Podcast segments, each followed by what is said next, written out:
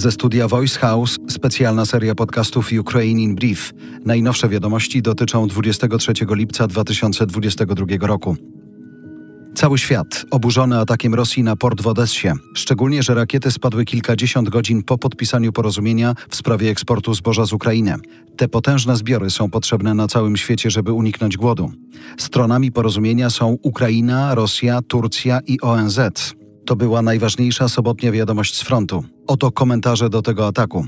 Rzecznik MSZ Ukrainy mówi: Rosyjski atak to splunięcie Władimira Putina w twarz szefowi ONZ i prezydentowi Turcji. Sekretarz generalny ONZ jednoznacznie potępia rosyjski ostrzał portu handlowego w Odessie. Turecki minister obrony. Fakt, że taki ostrzał ma miejsce tuż po zawartym porozumieniu, naprawdę niepokoi.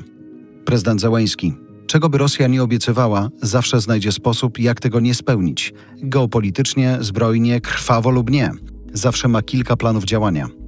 Szef dyplomacji Unii Europejskiej. To totalna pogarda dla prawa międzynarodowego i własnych zobowiązań.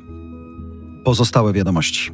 O zdradę stanu podejrzany jest były zastępca sekretarza Rady Bezpieczeństwa Ukrainy. Państwowe Biuro Śledcze poinformowało, że Wołodymir Siwkowicz jest podejrzany o pracę dla rosyjskich służb wywiadowczych i kierowanie na Ukrainie siecią agentów, którzy szpiegowali dla Rosji. Według Organizacji Obrony Praw Człowieka Rosjanie bezprawnie przetrzymują i torturują cywilnych mieszkańców obwodów hersońskiego i zaporowskiego na południu Ukrainy.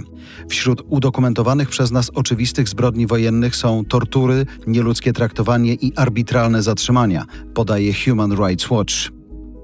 Na froncie ginie około 30 ukraińskich żołnierzy dziennie, mówi prezydent Zełęński w wywiadzie dla Wall Street Journal. Jeszcze miesiąc temu było to 100-200 ofiar każdego dnia, ale zachodnia broń pomaga nam ograniczać te liczby. Dwóch obywateli amerykańskich zginęło w Donbasie, mówi w ABC News rzecznik Departamentu Stanu USA. Walczyli po stronie sił zbrojnych Ukrainy. To było Ukraine in Brief od Voice House. Kierownictwo produkcji Dorota Żurkowska. Redakcja Agnieszka Szypielewicz. Dystrybucja Olga Michałowska. Realizacja Kacper Majdan. Dźwięk Kamil Sołdacki. Redaktor naczelny Voice House Jarosław Kuźniar.